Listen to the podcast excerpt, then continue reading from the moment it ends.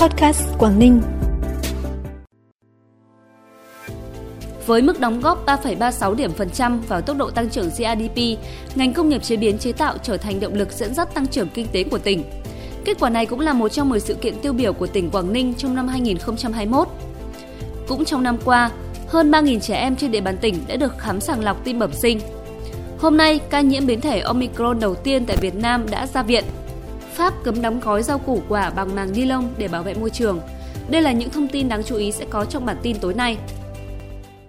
Thưa quý vị và các bạn, năm 2021, tốc độ tăng trưởng của ngành công nghiệp chế biến chế tạo đạt 32,19% so với cùng kỳ, đóng góp 3,36 điểm phần trăm tăng trưởng của tỉnh, chiếm tỷ trọng 11,9% GDP.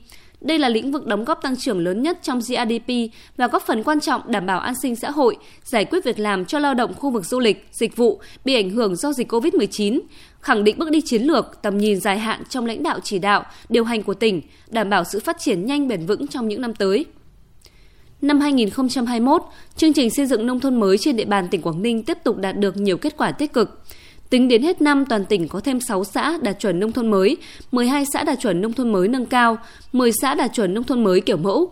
Huyện Đầm Hà Hải Hà được công nhận đạt chuẩn nông thôn mới.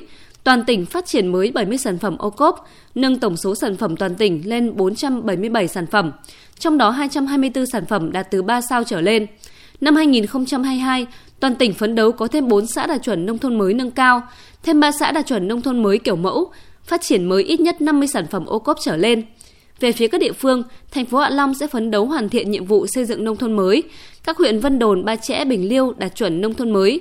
Tiên Yên, Đầm Hà đạt chuẩn nông thôn mới nâng cao. Hải Hà, Cô Tô nâng chất tiêu chí đạt chuẩn theo yêu cầu của Bộ Tiêu chí Quốc gia về huyện nông thôn mới giai đoạn 2021-2025 thành phố Móng Cái, Cẩm Phả, Uông Bí, thị xã Đông Triều, Quảng Yên nâng chất tiêu chí đạt chuẩn theo yêu cầu của Bộ Tiêu chí Quốc gia về thị xã, thành phố trực thuộc cấp tỉnh, hoàn thành nhiệm vụ xây dựng nông thôn mới giai đoạn 2021-2025. Theo kế hoạch từ ngày 1 đến ngày 4 tháng 1 năm 2022, huyện Hải Hà tổ chức triển khai tiêm mũi 3 cho trên 12.800 công nhân người lao động trong khu công nghiệp Tech Hông Hải Hà. Để đảm bảo cho đợt tiêm diễn ra an toàn hiệu quả, Ban chỉ đạo tiêm chủng vaccine COVID-19 huyện Hải Hà đã bố trí 3 điểm tiêm tại khu công nghiệp với 12 đội tiêm, đồng thời xây dựng kế hoạch tiêm chủng cụ thể, cử cán bộ điều phối chung tại các điểm tiêm, bố trí nhân lực thường trực cấp cứu, trang thiết bị bảo quản, vận chuyển vaccine, xây dựng phương án phòng chống dịch. Trong ngày đầu tiên triển khai, gần 4.000 công nhân người lao động trong khu công nghiệp đã được tiêm mũi 3. Năm 2021, Quỹ Bảo trợ Trẻ Em Quảng Ninh phối hợp với Bệnh viện Sản Nhi tỉnh tổ chức khám sàng lọc cho hơn 3.000 trẻ em dưới 16 tuổi có biểu hiện triệu chứng mắc bệnh tim bẩm sinh trên địa bàn 10 huyện thị xã thành phố. Qua khám sàng lọc đã phát hiện 52 trẻ em mắc bệnh tim mạch, trong đó 31 trẻ chỉ định phẫu thuật và can thiệp, 9 trẻ em khám lại trực tiếp tại bệnh viện và tiếp tục tư vấn vì lý do bệnh lý nặng, cân nặng của trẻ, tình trạng sức khỏe. 15 trẻ được theo dõi định kỳ. Tổng kinh phí của chương trình khám sàng lọc ước đạt trên 900 triệu đồng. Theo kế hoạch đang triển khai, sẽ phẫu thuật miễn phí cho 29 ca bệnh tại Bệnh viện Sản Nhi Quảng Ninh với kinh phí phẫu thuật trên 2 tỷ đồng. Chuyển sang phần tin trong nước, tối mùng 1 tháng 1 năm 2022, chuyến bay quốc tế đầu tiên từ Campuchia đã hạ cánh xuống sân bay Tân Sơn Nhất, thành phố Hồ Chí Minh, đánh dấu sự trở lại của các chuyến bay quốc tế thường lệ đến Việt Nam sau 2 năm tạm dừng để phòng chống dịch COVID-19. Đó là chuyến bay của hãng hàng không quốc gia Việt Nam, Vietnam Airlines, mang số hiệu VN852 từ Phnom Penh, Campuchia đến thành phố Hồ Chí Minh với 121 hành khách là những người đã tiêm vaccine phòng COVID-19 hoặc đã khỏi bệnh, có giấy xét nghiệm âm tính với SARS-CoV-2. Hiện Cục Hàng không đã đạt được thỏa thuận để nối lại đường bay với các quốc gia vùng lãnh thổ gồm Nhật Bản, Đài Loan, Singapore, Campuchia và Mỹ. Ngày hôm nay mùng 2 tháng 1, bệnh nhân nhiễm biến thể Omicron đầu tiên tại Việt Nam đã được Bệnh viện Trung ương Quân đội 108 cho ra viện.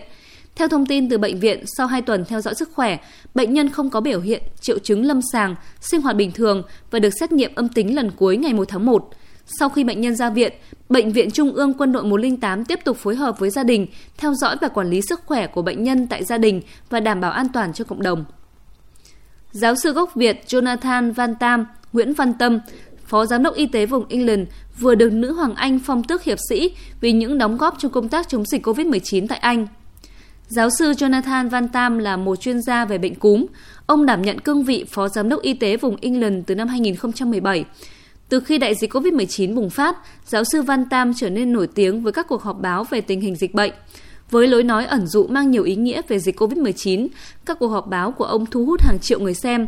Báo Time đã gọi ông là anh hùng bất ngờ trong đại dịch. Tại lễ kỷ niệm Quốc khánh Việt Nam ở London vào tháng 9 năm 2021, Đại sứ quán Việt Nam tại Anh đã vinh danh giáo sư Van Tam vì những đóng góp của ông trong việc tư vấn chính sách cho công tác phòng chống dịch COVID-19 của Việt Nam. Tin quốc tế, ngày đầu tiên của năm 2022 cũng là lúc luật môi trường mới có hiệu lực tại Pháp. Theo đó, Pháp sẽ cấm đóng gói 30 loại trái cây và rau củ bằng màng nhựa tại các cửa hàng. Lệnh cấm được ước tính sẽ giúp cắt giảm hơn 1 tỷ mặt hàng đóng gói bằng màng nhựa dùng một lần mỗi năm. Dưa chuột, chanh, cam, ớt, cà rốt và tỏi tây nằm trong số 30 loại trái cây và rau củ bị cấm bọc trong màng nhựa ở Pháp. Một số loại trái cây mềm như mâm xôi hay việt quất được phép trì hoãn tuân thủ lệnh cấm để các nhà sản xuất tìm giải pháp thay thế bao bì nhựa. Đến năm 2026, tất cả các loại trái cây và rau củ sẽ bị cấm bọc ni lông. Ước tính gần 40% trái cây và rau củ bày bán ở Pháp năm ngoái được bọc bằng màng ni lông. Cây lục bình, tên dân dã là cây bèo Tây, tưởng chừng là loài thực vật xâm lấn, thì nay đã được các nhà khoa học tại Kenya nghiên cứu sử dụng làm nhiên liệu phục vụ nấu ăn.